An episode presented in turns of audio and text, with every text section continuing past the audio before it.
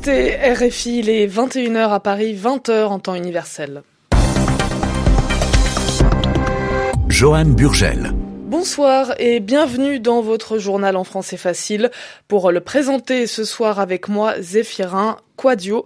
Bonsoir, Zéphirin. Bonsoir, Johan. Bonsoir à toutes et à tous. Le coup de colère d'Emmanuel Macron contre des policiers israéliens dans le domaine de Sainte-Anne, à Jérusalem.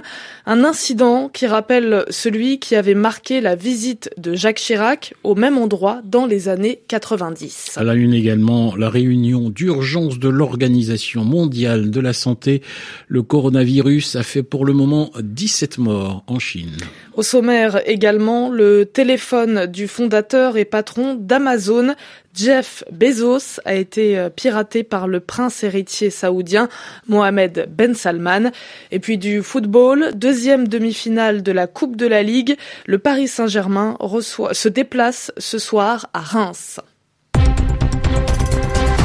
Le journal. Le journal. En français facile.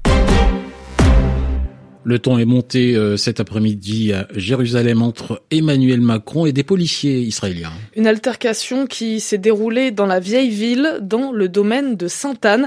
Et cela rappelle l'incident lors de la visite de Jacques Chirac au même endroit il y a 24 ans. Ce domaine est l'un des territoires français de Jérusalem. Les forces de l'ordre n'ont pas le droit d'y entrer en étant armées.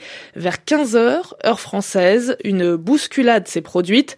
Le chef de l'État a demandé avec énervement, vous allez l'entendre, à un policier israélien de quitter les lieux. S'il vous plaît, gardez votre calme. Nous connaissons très bien les règles de ce lieu. Tout le monde les connaît. Je n'apprécie vraiment pas ce que vous venez de faire devant moi. Sortez, s'il vous plaît. Je suis désolé. Nous connaissons les règles. Personne ne doit provoquer personne, d'accord? Gardons notre calme. Nous avons fait une magnifique marche. Vous avez fait du bon travail dans la ville et c'est appréciable. S'il vous plaît, respectez les règles telles qu'elles existent depuis des siècles. Elles ne changeront pas avec moi, ça je peux vous le dire. Donc que tout le monde respecte les règles, s'il vous plaît. Emmanuel Macron qui a donc euh, entamé ce matin son premier voyage en Israël et dans les territoires palestiniens depuis son élection à la présidence de la République. Il a répondu à l'invitation des autorités israéliennes pour euh, la commémoration des 75 ans de la libération du camp d'Auschwitz, organisée euh, demain en présence de représentants de 45 pays.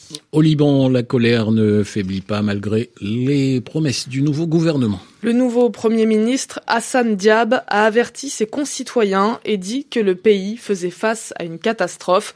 Il a notamment promis de répondre aux défis immenses qui attendent son équipe. Le chef du gouvernement s'est engagé à former euh, un gouvernement de personnalités indépendantes, mais pour la population, la promesse n'est pas tenue. Aujourd'hui, des affrontements ont éclaté près du Parlement à Beyrouth.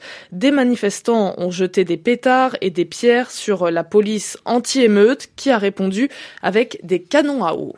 En Inde, la bataille judiciaire vient de commencer contre la loi sur la citoyenneté. Ce texte adopté par le Parlement à la mi-décembre permet de donner plus facilement la nationalité indienne aux réfugiés venus des pays voisins, sauf s'ils sont musulmans. Une discrimination religieuse considérée comme anticonstitutionnelle dans ce pays laïque. L'opposition et des organisations de la société civile ont donc déposé plus de 140 recours devant la Cour suprême.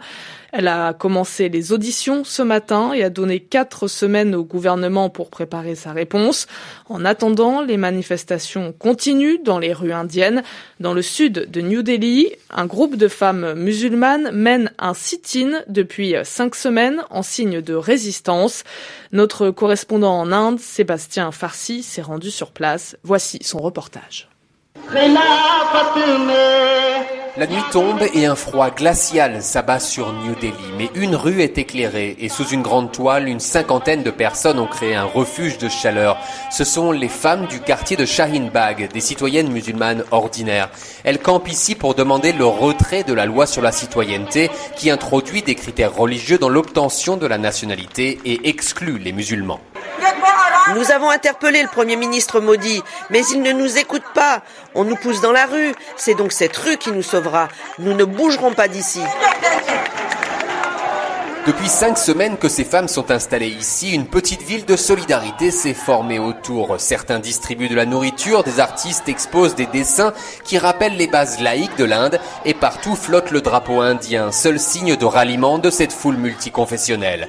Amir Taki, 18 ans, est le fils d'une des manifestantes. Lors de l'indépendance, l'Inde a été divisée et beaucoup de personnes sont mortes à cause d'affrontements religieux. J'ai peur que cette loi crée les mêmes effets et que beaucoup meurent à nouveau. La Cour suprême a refusé de suspendre la loi et donné quatre semaines au gouvernement pour répondre à la centaine de recours déposés. Celui-ci a déjà prévenu qu'il ne changerait pas une virgule à ce texte. Sébastien Farsi, New Delhi. De nouvelles mesures prises hein, pour freiner la propagation du coronavirus en Chine.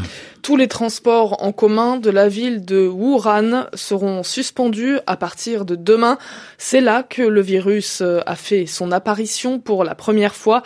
Il a fait au moins 17 morts en Chine selon le plus récent bilan. Des cas suspects ont été euh, signalés notamment en Thaïlande, Corée du Sud et Japon, mais aussi à Taïwan. L'Organisation mondiale de la santé, qui tient une réunion à Genève, doit décider s'il s'agit d'une urgence internationale de santé publique. Des experts de l'ONU réclament une enquête sur le piratage présumé du téléphone du patron d'Amazon, Jeff Bezos. Un piratage euh, via un message WhatsApp en provenance d'un compte du prince héritier saoudien Mohamed Ben Salman. Riyad a qualifié ces accusations d'absurdes. Cette intrusion commise en 2018 a conduit à la publication d'images intimes de Jeff Bezos, l'homme le plus riche du monde, Sami Boukhelifa.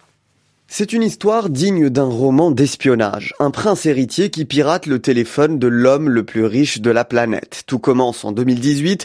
Mohamed Ben Salman et Jeff Bezos se rencontrent lors d'un dîner aux États-Unis. Plus tard, intervient un échange amical sur WhatsApp entre les deux hommes.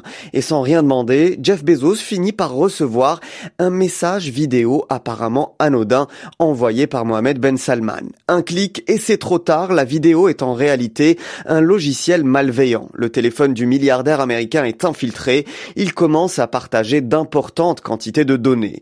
Le patron d'Amazon, qui subit régulièrement des tentatives d'intrusion, commande un rapport de sécurité et finit par se rendre compte de ce piratage saoudien. Ces experts et enquêteurs semblent en tout cas accréditer cette thèse.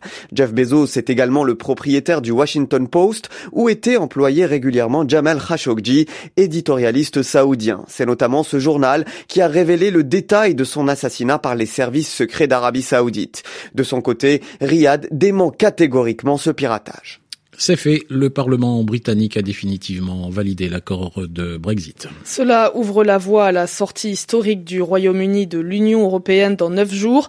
Le texte qui règle les modalités du divorce est négocié par le Premier ministre Boris Johnson avec Bruxelles. Il doit encore être promulgué par la reine Elisabeth II. Allez, place à la deuxième demi-finale de la Coupe de la Ligue ce soir. Reims reçoit le Paris Saint-Germain. Le vainqueur de cette rencontre rejoindra en finale l'Olympique lyonnais. Le match de ce soir se passe au stade Auguste Delaune. Nous retrouvons Thomas de Saint-Léger, notre envoyé spécial sur place. Le coup d'envoi a été donné, Thomas, il y a quelques minutes. Oui, bonsoir. 7 euh, minutes euh, de jouer presque ici au stade Auguste Delaune et toujours 0-0 entre les deux équipes et pour l'instant à peu près autant à peu près autant d'occasions que de degrés au thermomètre, c'est-à-dire 0. Hein, J'exagère parce qu'il y a eu tout à l'heure une, une bonne frappe du Rémois Chavalerin contrée par euh, Marquinhos dans la surface parisienne. Pour le reste, quand même le froid paralyse pour l'instant un tout petit peu euh, les débats, même si on a tout hein, ce soir pour avoir un bon match, une vraie opposition euh, de style la défense de faire du Stade de Reims la meilleure de Ligue 1 face à l'attaque de feu du euh, PSG. Le PSG euh, qui ce soir évolue euh, dans son 11 de départ, en tout cas sans Icardi et sans Di Maria, mais Neymar qui va à l'instant tirer un corner et Mbappé sont bien présents. Preuve que le club de la capitale compte bien hein, remporter cette Coupe de la Ligue qui lui avait longtemps souri avant d'être éliminé en quart de finale l'an dernier. Cette Coupe de la Ligue, vous le savrez, qui disparaîtra en fin de saison. C'est donc euh, la dernière de l'histoire. 7 euh, minutes de jeu, toujours 0 à 0 entre Reims et le Paris Saint-Germain. Tu connais mon blog Bien sûr que je